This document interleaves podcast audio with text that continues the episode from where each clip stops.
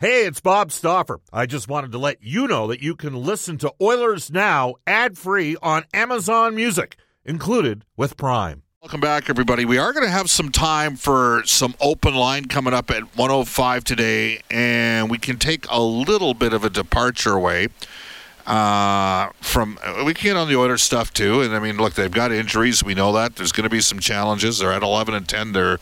They don't have a record that I think they were hoping to have at this stage. I think that's a given. But we're going to have some fun on today's show, too. We'll tell you that guests on the show receive gift certificates to Ruth's Chris Steakhouse. Whether you're celebrating a special moment or simply serving a night on the town, every meal is an occasion at Ruth's Chris Steakhouse. 9990 Jasper Avenue, open Tuesday through Sunday from 5 until 10 p.m. Just before we bring aboard John Shannon, because we're going to get his thoughts, too, for Legacy Heating and Cooling. Whether it's heating or cooling you need, get it with no payments and no interest for a year. That's how you build a legacy, Legacy Heating and Cooling. I'm going to bring Brendan Escott in. Brendan, I know you're watching the World Cup. We're all watching the World Cup. It did not go well for Canada against Croatia. And what I want to ask you, because I think we can all agree Canada had a pretty good first game. They just didn't score against a real good team in Belgium. Though some of the players from Belgium are saying they're too old to win the World Cup, was there a tactical error made by John Herdman with his quote-unquote, let's go out and F Croatia, especially given that Croatia was in the World Cup final in 2018. They've still got a really good midfielder. Luka Modric, as we all know, is a star player internationally. Alfonso got a great goal because I think there's different perspectives on this. Some people would say, well, come on, nobody really cares that much. If they cared that much, why did they let Davies score, 2 minutes into the match yesterday? I wonder a bit, just with today's generation of athletes and players out there that are totally attuned to social media, I'd like to get your take on it, Brendan. Did Herdman maybe his exuberance come back and bite him a bit? You know what? I think that he needs to be able to supply that kind of motivation to his team, so I don't want to fault him for that. But the bulletin board material that became for not only the Croatian team but the entire country of Croatia, I think may have nipped them a little bit. Would I think he'd do I think he'd do it differently next time? Probably. But at the same turn, you're trying to change a culture here. You're trying to work something up into a frenzy, and I think that they did that not only by their play on the pitch, but obviously what their very media-friendly manager was doing off of it. All right, let's bring aboard a guy that has been around a long time, and he can certainly relate to something. And I wonder if it's a bigger deal today, maybe, than it was 25, 30 years ago. We welcome back to the show for Legacy Heating and Cooling, John Shannon. Hi, John. How are you? Good, Bob. How are you? Good. In this day and age of social media and, I mean, let's face it, people are different today than they were 25, 30 years ago. You got guys posting workout videos of themselves. Look at me. This is what I mean, that's just, that's kind of how some guys roll today. I'm just wondering, what did you think of what happened with John Herdman? Well, first of all, Canada got outplayed badly by Croatia. Who are a better side. I'm not sure that had anything to... Pardon me? Sorry, they're a better side than them. I think you'd agree on that. Yeah. They might have the best midfield in soccer. Listen, I'm a Herdman supporter. I don't have any problem with what he did because he's been pretty consistent in the build-up to this tournament about what it's going to take to create a winning attitude in Canada. He's a master motivator. Do I think he learned something from this personally? Yes. Probably more personally than he did from a team perspective. Do I think the Croatian soccer team took it to heart and bulletin board material? Maybe a little bit. Yeah. But in the end, I don't think it mattered one bit to them. Well, they did have a player reference it. It mattered to fans. It mattered to fans in Croatia. Yeah. you know. And you know what, emotion, the one thing, Bob, I would tell you that has been is lacking, not just in this situation but in all sports, is, you know, emotion and energy in sports. We've become a little bit robotic, and the expectations have changed over the years. I love controversy. You know, I love, you know, emotion in these scenarios. I have no problem with what Herdman did for his team, and I think that John will learn from it, so not to poke the bear as much. But I don't have a problem with it, and I think the Croatians were going to win the game, and because they're a better squad rather than what the bulletin board stuff said. You can text us on the Ashley Fine Floors text line, 780-496-0063. Your thoughts. I mean, Canada's come a long way under John Herdman in a relatively short time. They've got a lot of really good, impressive young players. They got absolutely scorched throughout large portions of that game through the midfield, and as John mentioned, I mean, this is a team that went all the way to the World Cup final. It was never going to be an easy draw for Canada. Belgium was ranked as high as they were. I'm going to circle back to, and there's always been some debate on this, and that involves Wayne Gretzky in 1993 with Bob McKenzie. Bob was, I believe, a writer at the Toronto Star at the time, and there had been a piece written that maybe, you know, were we seeing the drop-off in Wayne's game, and it was before Game 7, and then Gretzky went out and had 3 goals and 5 points. Or 3 goals, and, you know, the Leafs got knocked out. People also forget that the officials missed a high stick in Game 6 that would have given Toronto a 5-minute power play, and did not. But that was a pretty memorable incident, and I know that, you know, Wayne would tell you, nobody read that stuff. Do you think athletes read it at all? What do you think? I think it depends on which athletes. I think it depends on which coach and which manager. I think if you can... Here's what I can tell you, Bob, and you know this as well as I do. If the player doesn't read it, family does. And the family may phone and say, did you read what so-and-so said? Or did you read what, you know, what happens? Over my experience in all the years, you know what? Wives read a lot. Spouses are influential, and they get mad, and dads get mad, and moms get mad, and I'm not sure that the athlete gets as mad, but they may not read it, but they'll hear about it. Yeah, well, it's an interesting. I just wonder whether or not today's athlete, it's a bigger issue for today's athlete because of. Social... I don't think so. Well, there's more access. I really don't. That's the thing. There's so much access to information because of social media. It's out there immediately, you know. Yeah. Anyhow. Hey, it was a good game for the Edmonton Oilers in New York. First of all, did you see that comeback coming? No, but you knew, and I really believe this, you knew that the Rangers had spent all their energy in the first 2 periods. You know, and I don't care what anybody says. You come from the West Coast to the East Coast and play a game a day and a half later, and you play as hard as the Rangers did. All your energy is going to be spent by the third period. So, I truly believe that's an issue. And that's, by the way, I think that's an issue the Oilers have to be concerned about tonight: how to manage energy after coming off the road trip to the East and playing Florida tonight. Yeah, I would say to you that, you know, the Oilers had a comeback in Winnipeg at the start of the 18-19 season, where they were down 4-1 in the third period. They came all the way back and ended up winning 5-4 in overtime. That was against Connor Hellebuck. I don't know if he was the reigning Vezina Trophy winner that year, but he's a pretty good goalie. And ironically, and I think for me, John, and I'll ask our listeners right now, you can text us again on the Ashley Fine Floors text line. Did you see it coming? I mean, realistically, the team hadn't scored against Ilya Sorokin, who was the NHL's Player of the Week this week. He stopped 103 out of 107 shots. You know, they didn't score against Sorokin. It had been a tough trip so far. You know, the Devils were rock, you know, Vitek Vanacek had a good start for them. He was first star. Then Sorokin was first star. I think for a lot of people out there, they were pleasantly surprised, John, with that comeback by Edmonton. Both. And why not? The one thing I would say is that if you know this, there's been a few games this season, Bob, where even though the team loses a game, they have a really strong third period, and then they're able to manifest that into something else the next game.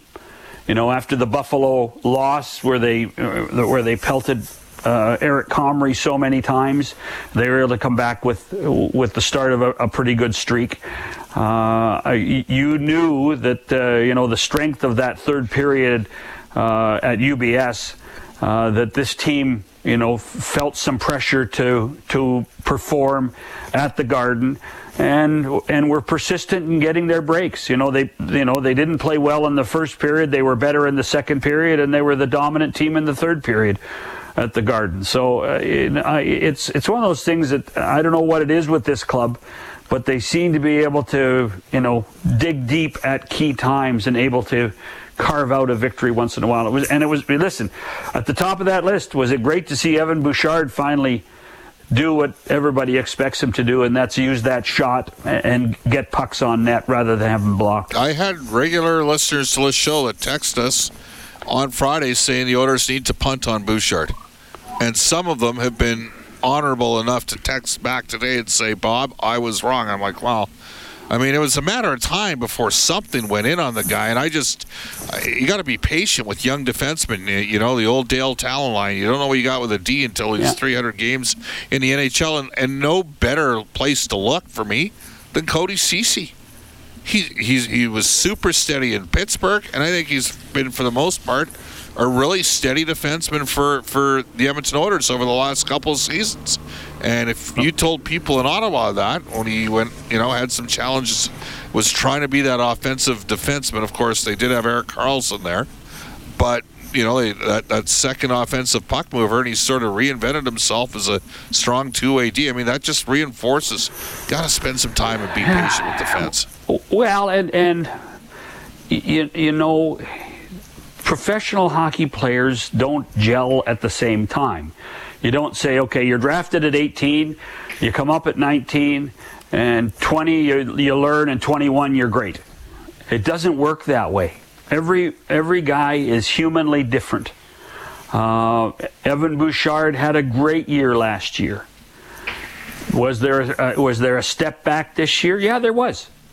But you know what? It helps to have some veteran voices around him, and he was encouraged by the coaching staff to keep on shooting, be patient with yourself. As impatient as the fans are with players, darn well, Bob, the players even more impatient and trying to force the issue. And you could see that with Evan doing what he was doing at certain points and overthinking.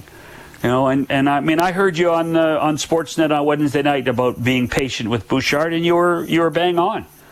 But he did deserve the criticism that he wasn't playing well, and then he had to manage that criticism somehow, some way, and Saturday afternoon it finally paid off.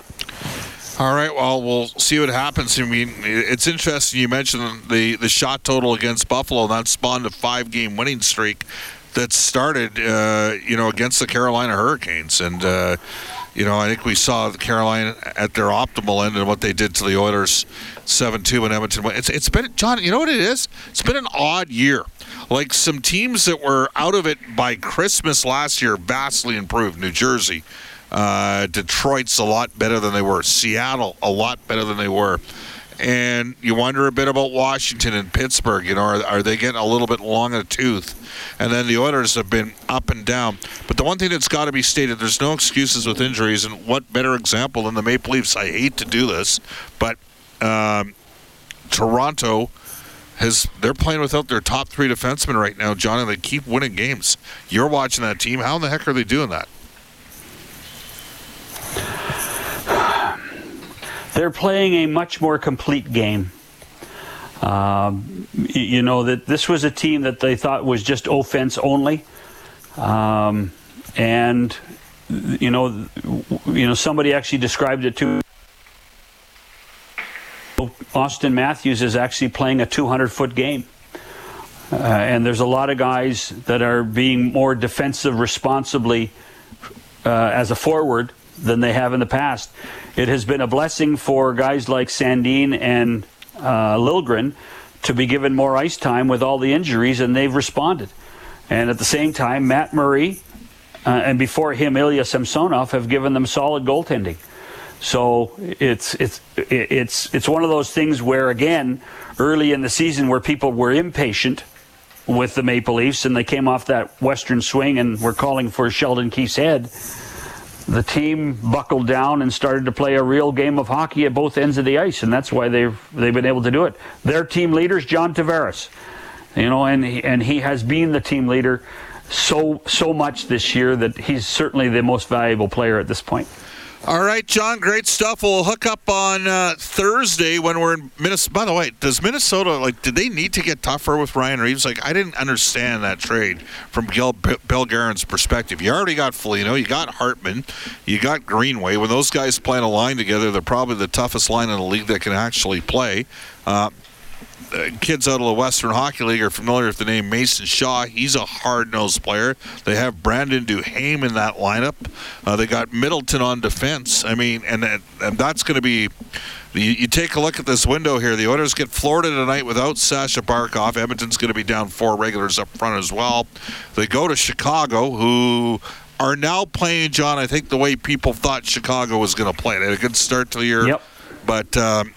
And there was a piece that Mark Lazarus out of Chicago wrote about Patrick Kane, and it's and then Minnesota, and then home to Montreal. With all due respect to, Florida's a .500 team right now. So are the Oilers, and the Panthers were the best team in the league last year in the regular season.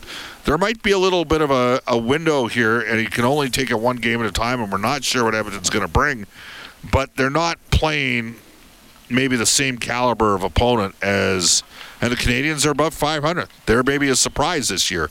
But at the end of the day here, John, this isn't necessarily a murderer's row Edmonton's going to play over the next little while.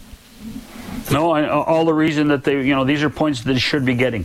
Don't take anything for granted. The only thing I would tell you about the Minnesota Wild, Bob, is the only way the Wild can win is if they're tougher. They have too many young guys.